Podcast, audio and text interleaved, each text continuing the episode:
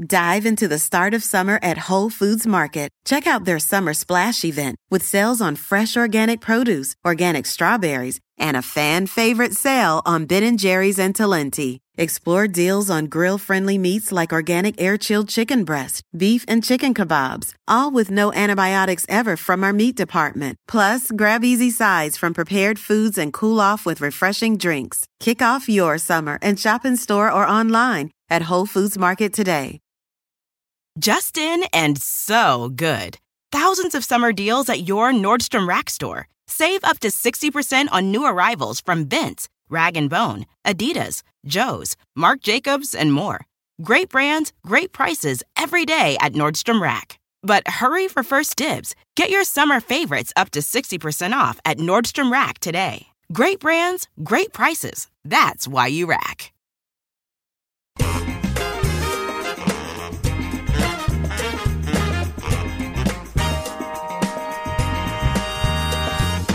Welcome to this week's episode of the Modern Mentor Podcast. I'm your host, Rachel Cook, and today's episode is a great conversation I got to have with Kate Murphy all about listening, and specifically how to do it well in ways that serve your career goals. Kate is a Houston, Texas based journalist who has written for the New York Times, The Economist, and Texas Monthly. She's the author of You're Not Listening What You're Missing and Why It Matters. I really enjoyed my chat with Kate, and I hope you do as well. Kate, thank you so much for joining me today on the Modern Mentor podcast. I am so excited to have you here. Well, it's a pleasure. Thank you so much for having me. So, Kate, you have written this book called You're Not Listening What You're Missing and Why It Matters. I loved it. It's full of stories and insights and tips that struck me with my professional hat on. It also hit me a little bit as a mother and as a wife. I think there really is something in it for everybody. But given that the modern mentor is all about creating workplace success, we'll try to keep our conversation around listening in that realm. I'd love to start with maybe just a short story, Kate, about what inspired you to write the book. What is it about the way we listen, or perhaps the way we don't listen, that prompted you to do the research and put it all in this place for us? Well, as a journalist, I listen for a living, so I've always been interested in listening. Just the slight little clues that you get from people when you're really listening to them that they may have more to say or they may not being honest, that type of thing. But I also am a person who lives in the same world as everyone else. And I've noticed that listening is not something that people are doing as often or as well as perhaps they used to you know, whether it's always looking at their phone or just the environments that we have created for ourselves, restaurants, shops, um, just, you know, even a car dealership, it always has piped in music in the background, the acoustics in most environments, you know, whether you were talking about the workplace, there are open office designs where, you know, before COVID, of course, you know, every keyboard click, every after lunch belch is audible by everyone else. And so it's really hard to listen. So it's not only, you know, what might be going on within us keeping from listening, it's also what's going on without. And just all of those factors coming together, plus what's happening politically, in addition to technologically and culturally, it just made it seem like this was a topic worth addressing. Really well said. And I think, you know, something that struck me is you said it's really hard to listen, which I think for a lot of people will kind of strike them as a little bit confusing because I think we default to assume listening is just being silent and letting sounds come into your ears. And how hard is that really? But in the book, you make the case for listening actually being a lot more complex and it being more of a skill than just something passive that we do. Can you talk a little bit about that? What makes listening so hard to do? Most people think listening is just, you know, keeping your lips together. That just, you know, sitting there quietly and then ta-da, you're listening. And there's so much more to it than that. If you ask people about, you know, what does it mean to be a good listener? Most people can't tell you. I did hundreds of interviews and people would just look at me with a blank stare when I'd say, what is it that makes a good listener? Tell me what a good listener is. And they couldn't tell me, but at the same time, they could tell me very well what it meant to be a bad listener. Things like looking at a phone, interrupting, changing the subject, things like that that, you know, are so common. And it really tells you that we have more experience not being listened to versus being listened to because people really couldn't come up with that. And that's because, you know, partially people have this idea that it's just being quiet. Whereas, you know, there's a lot more to it. That's, you know, bringing all your senses to the table when you are speaking with somebody. And also knowing how to look within and know what it is inside you that may keep you from listening or may color how you interpret what people say. There's just a world of things that go into it. And you mentioned a couple of those things that you heard during your interviews. So people describing bad listening as things like people looking at their watch or turning their attention elsewhere, which when I hear you say that, it reminds me of kind of feeling like somebody isn't respecting my time, like I'm not special enough, like I'm not important enough. And so when we don't listen to somebody, we're not giving attention, we're sending a gentle message about our value of their time. But what are some of the harder takeaways? So if we think about some of the concepts you laid out in the book and we apply them to the workplace, and we think about somebody who is looking to be deemed successful, they're looking to get ahead. Maybe they're looking to sell ideas or impress their boss, or they're looking to be seen as a leader on their team. What are some of the ideas around listening and good listening in particular that you would recommend they put into practice and how will it potentially impact the way they are perceived and the experience that they have? Well, I think you hit on it just in your opener to that question that, you know, when you listen to someone or when you don't listen to someone, it sends a message and it is a lack of respect and it is a lack of caring. And when you transmit that, in any circumstance, but particularly in the workplace, you know, whether it's to a colleague, to your boss, to your customer, that you don't care, that you don't respect them, you're not going to get very far. Now, on the contrary, when you do listen, that transmits that you are really interested and you do respect them. And that will get you a long way in any circumstance. And particularly in the workplace, if you think about listening, how do you know what your customer wants unless you listen to them? How do you know what mm-hmm. your boss wants? You know, how do you know what the tender points are that maybe you better stay away from? How do you know the things that will really set them on fire so you will know how to craft your message when you are speaking to really hit home with whatever your target audience is, be it your boss, your customer, your coworker to motivate people to buy, to do what you want them to do, to advance in your career. Listening has a lot to do with that. In fact, it's more important than speaking because you can't speak effectively unless you've listened first and know your audience. Dive into the start of summer at Whole Foods Market. Check out their summer splash event with sales on fresh organic produce, organic strawberries, and a fan favorite sale on Ben & Jerry's and Talenti. Explore deals on grill-friendly meats like organic air-chilled chicken breast, beef and chicken kebabs, all with no antibiotics ever from our meat department. Plus, grab easy sides from prepared foods and cool off with refreshing drinks. Kick off your summer and shop in store or online at Whole Foods Market today. Just in and so good. Thousands of summer deals at your Nordstrom Rack store. Save up to 60% on new arrivals from Vince, Rag & Bone, Adidas, Joe's, Marc Jacobs, and more. Great brands, great prices every day at Nordstrom Rack. But hurry for first dibs. Get your summer favorites up to 60% off at Nordstrom Rack today. Great brands, great prices. That's why you rack. Imagine earning a degree that prepares you with real skills for the real world. Capella University's programs teach skills relevant to your career so you can apply what you learn right away. Learn how Capella can make a difference in your life at capella.edu. You just use the expression crafting your message, right? And the way that you effectively craft a message is not by knowing the biggest words or saying the smartest things, but about demonstrating that you have heard what has been said and speaking in response to that.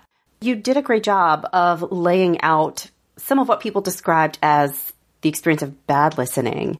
Through your work, what are some of the tips that people can take away in order to not just look like a good listener, but actually be an effective listener? Well, I love how you said look like a good listener because that's what, you know, when people talk about active listening, I, I looked at a lot of corporate manuals and employee manuals, employee handbooks, and a lot of them have started to realize that listening is important without quite knowing what listening is. And so they will have these sections in active listening and they are all predicated on what a good listener, quote unquote, looks like. Things like nodding and um, looking someone in the eye and keeping your mouth shut so it doesn't look like you're about to break in.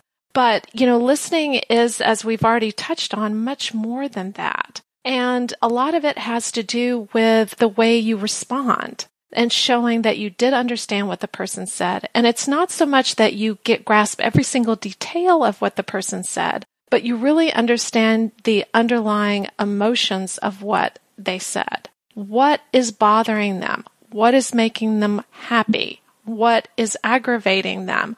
What are they concerned about? And being able to put words to that and recognizing what people are feeling because that's really what people want in a business or a personal circumstance is they want to know that you understand why they are telling you whatever they're telling you, not so much that you have the particular details. And the research shows that people are pretty bad at that. What I've seen and has been confirmed in several studies is that really only 5% of the time do people respond in, in an emotionally intelligent way to what the person just said. So if you are able to really find the message beneath the message, why is this person telling me this? Because often people will tell you things, um, and they are working their way to telling you what they really want to tell you. So you really have to understand the subtext and the sub message of messaging to really be an effective listener. J. Pierpont Morgan, the great financier, said there are two reasons that a person does something, and it's the logical one and the real one. I'm curious, you're talking a lot about perceiving subtext, perceiving what they mean versus maybe what they say, even perceiving body language, eye contact, some of these signals. Right now, we're recording this conversation at a moment when everything is virtual. We're not sitting face to face with people. Do you have any advice that people can use, particularly right now, as we need to not only be listening, but listening virtually and listening in a time of high anxiety? Do you have any tips around how we can really bump up our game in light of these circumstances? Well, there are two things I'd say about that. The first is realizing that this is a time of high anxiety and that often people react to stress and anxiety in different ways. People, as we've already discussed, are not the best listeners even in the best of times, but listening can really fall by the wayside in times of stress. People may retreat into themselves. They may become more easily distracted and they may try and become more analytical or critical in an attempt to control the conversation when everything else seems so uncontrollable. It's real important to be mindful of that and to really listen underneath that when somebody may be acting like a jerk and it may be just because they're anxious, you know, and really trying to listen to what the person is trying to say. Are they saying what they really mean? Are they just venting some anxiety and some stress?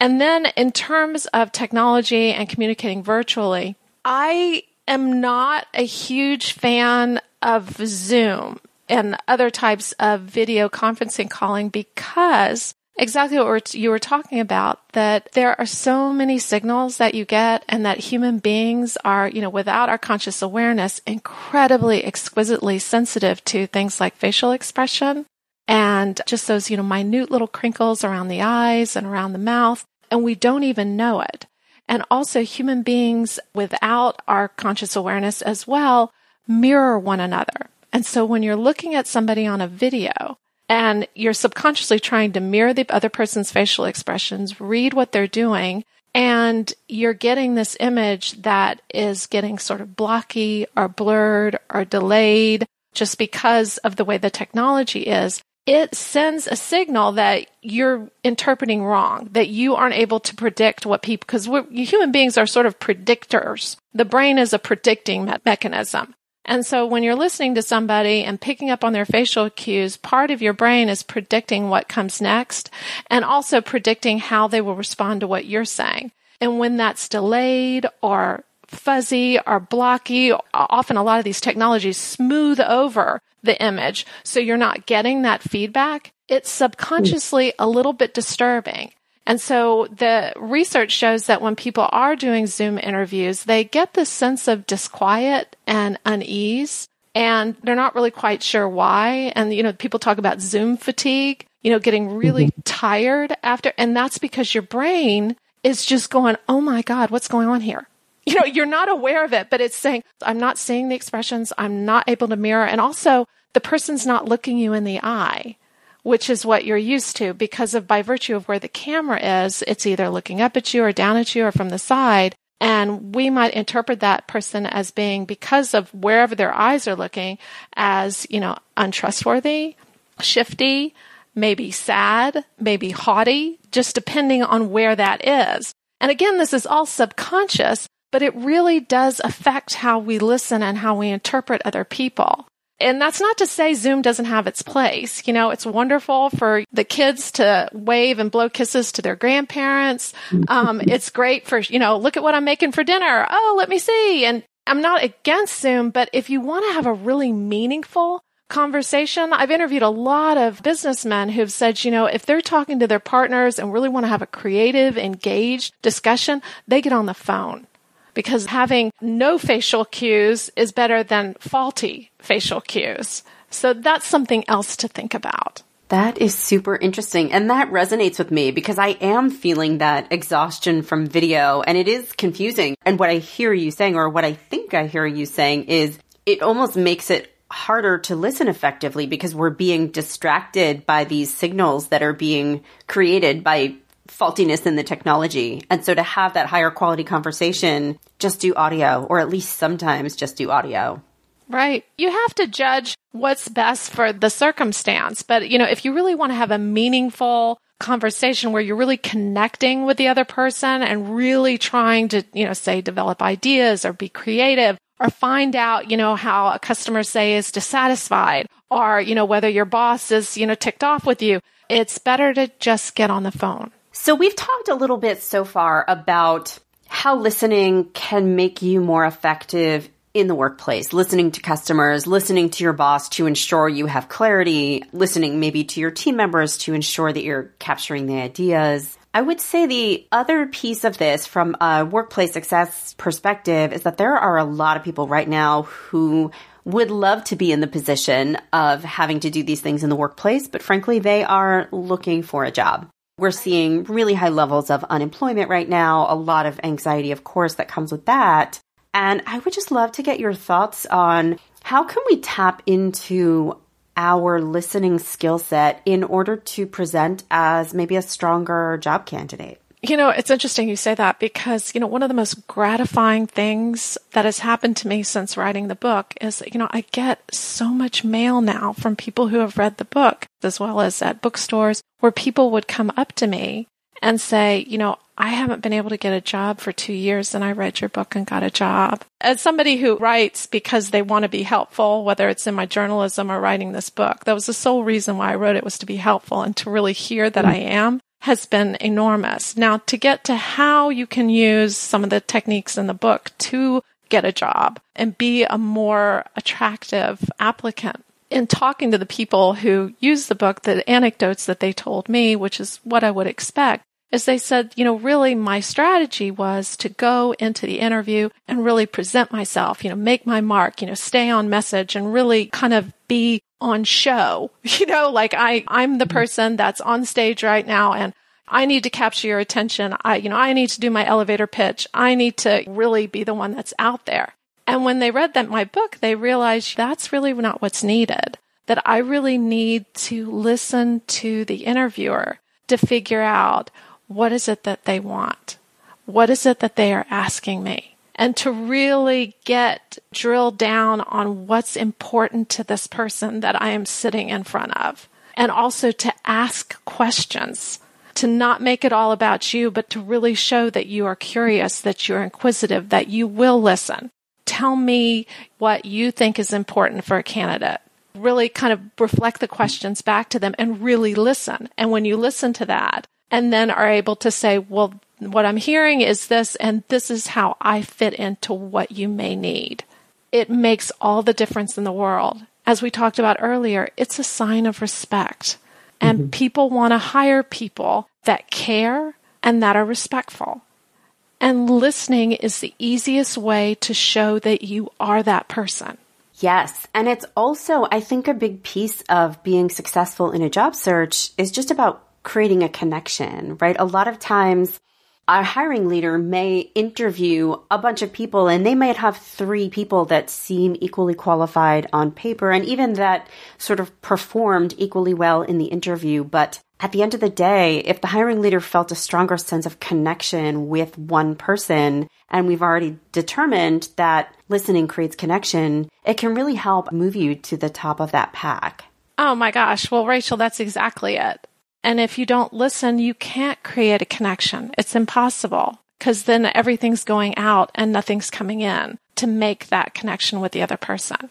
I think when people aren't listening effectively, there are probably different reasons why that might be the case, right? Sometimes I think we are driven to just sound like the smartest one in the room. In some cases, it may just be a little bit of apathy. I think one of the reasons I know you talk about in your book that we, we, generically we, have a tendency to not be great listeners is that we are crafting a response, right? Like our boss is talking to us, the hiring leader is talking to us, somebody important is talking to us and we need to sound smart when we respond. And so rather than carefully listening, I'm crafting a thoughtful response in my head so that there's not an awkward dead silence when the other person stops speaking. What are some ways that we can break that habit? So how do we make sure that we feel safe in not crafting that response in our head? And how do we create the confidence to just listen and rely on trusting that the right response will come?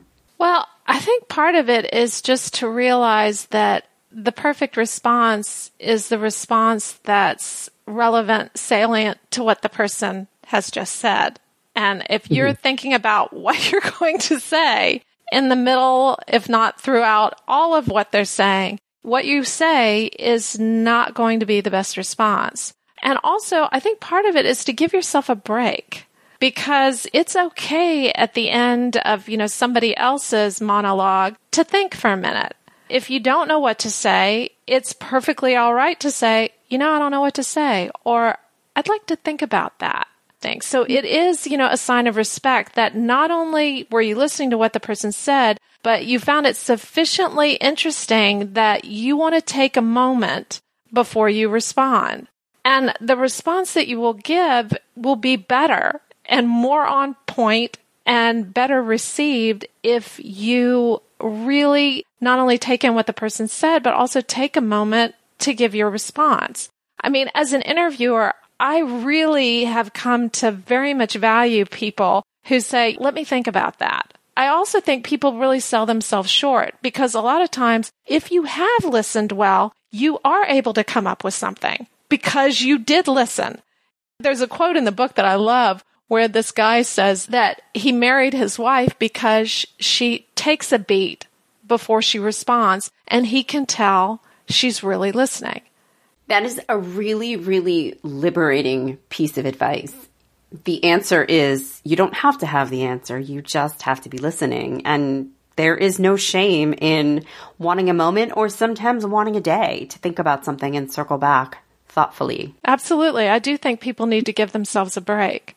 I want to come back for a minute to the workplace because one of the big buzzwords around the workplace is this idea of innovation, right? Everybody is looking to be an innovator. Everybody wants to develop the prototype for the next iPhone or whatever's going to follow that. And I think that sometimes being branded as an innovator is actually a lot simpler than we think. One of my favorite stories in the book was one that you told about these focus groups that Betty Crocker had conducted several years ago. And I wondered if you could just share a very brief version of that story and maybe a little bit of the insight you take away in terms of how being a great listener can help you be an innovator.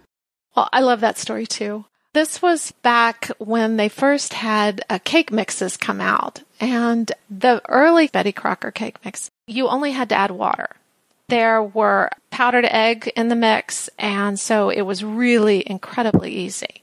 And they really thought this would take off with, you know, housewives who are always looking for ways to, you know, save time. And so this was not doing well. And they were really surprised by that. So they convened a focus group. And in listening to these housewives, they said that they really didn't like the cake mixes because they made them feel guilty.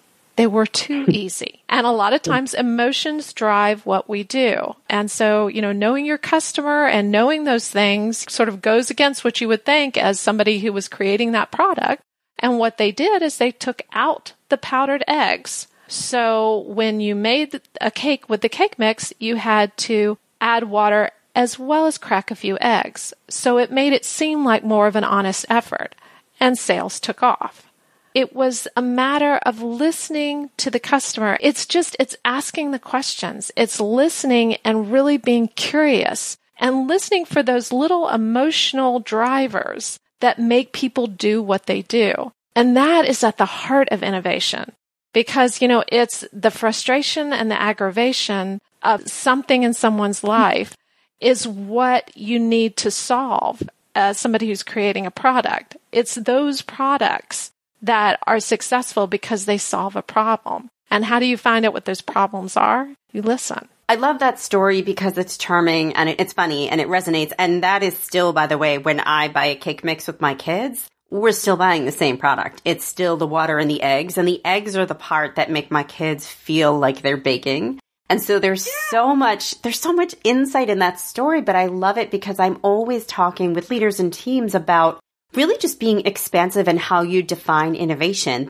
The person who made that discovery may not have labeled themselves an innovator. They were just listening and responding and iterating on an existing product, but it had significant impact on the business and on their results. And I just, I think that is such a powerful story. So for anybody who is not working for Betty Crocker, you know, how can you use this power of just asking questions and paying attention to what people are saying to find your next big idea or small idea that's going to have a big impact? Well, I mean, listening is the engine of ingenuity. It's not only listening for what needs that other people have that you might want to satisfy, or complaints that they might have that you want to take away from them, the pain points that you want to relieve. But it's also listening to your collaborators and listening what hasn't worked in the past or what has worked in the past. And all of those little pieces, all that bit of listening comes together in your head and really fosters creativity. Creativity doesn't come from nowhere. It comes from putting all these little puzzle pieces, all these little snips, clips that you've heard throughout days and years that lead to that aha moment. It comes from listening to all these different sources. And that's what creativity and ingenuity and innovation is. There is one section towards the end of your book that focuses on when is it okay not to listen? And I would love it if you could just touch on that a little bit because there can be maybe a dark side of maybe yielding too much power. I'm really glad you brought that up. I don't want people to think that, you know, because it's a book about listening, that that means that you must submit to anyone who starts talking until they run out of breath. That is definitely not something that I advocate. And, you know, there is really a time when you need to decide you're not going to listen. And that is valid. There are always times when you may choose or may just not be able to listen. You may be fatigued. You may be hungry. You may be angry. Those are times when maybe you need to take a break and you need to step back. And it's always just instructive to get in touch with that. Be mindful when you are listening, but also be mindful of the times when you are unable to listen and ask yourself various questions. Like, why is this person difficult to listen to? Is it because they have a thick accent? I'm having trouble following it. Is it because this person is demeaning? Is it because this person brags all the time? Is it because this person never listens to me? You have your reasons. And, you know, everybody has to make that calculation for themselves of why they may not want to listen. But just be mindful and know if the reason says more about you than the other person. Yeah. That makes a lot of sense. And, and you made a comment in there. You said, we have to decide who gets our time and attention. And one of the drums I'm always banging is your time and your attention are, they are limited resources and they are yours to invest wisely. And so what I think I hear you saying is don't only listen out of self-interest, but also recognize if what somebody has to say is somehow taking away value from where you need to get to, don't spend your energy, don't spend your attention there. Well, I think you're right. I mean, you can't listen someone out of being unkind or abusive. It's a mistake to think you can do that. The thing about listening is the better you get at it, the earlier you're able to realize, okay, done. you know, don't need to mm-hmm. go down that road. I recognize what this is. The more people you listen to, the more aspects of humanity you will recognize and the better your gut instinct will be. So you'll know the people that you may need to avoid. You just listen to yourself. If every time you talk to this person, you feel diminished, you feel degraded, you feel, you know, dejected, that's something to pay attention to. And you don't need to submit yourself to that type of listening experience. It may be time to move on. I thank you so much for joining me and spending this time with me today. I have so enjoyed listening to everything that you've had to say, and I'm confident that my listeners will feel the same. Oh, it was an absolute pleasure. Thank you so much for having me. I'm Rachel Cook, your Modern Mentor host. I hope today's episode was a great listening experience. I'd love to hear your feedback or questions. Leave me a voicemail on the Modern Mentor hotline at 201 632 5656, and you may just be featured on the show. Visit my website at leadabovenoise.com. And if you're on LinkedIn, keep an eye out for the new Modern Mentor page going live next week. Thanks so much for listening and have a successful week.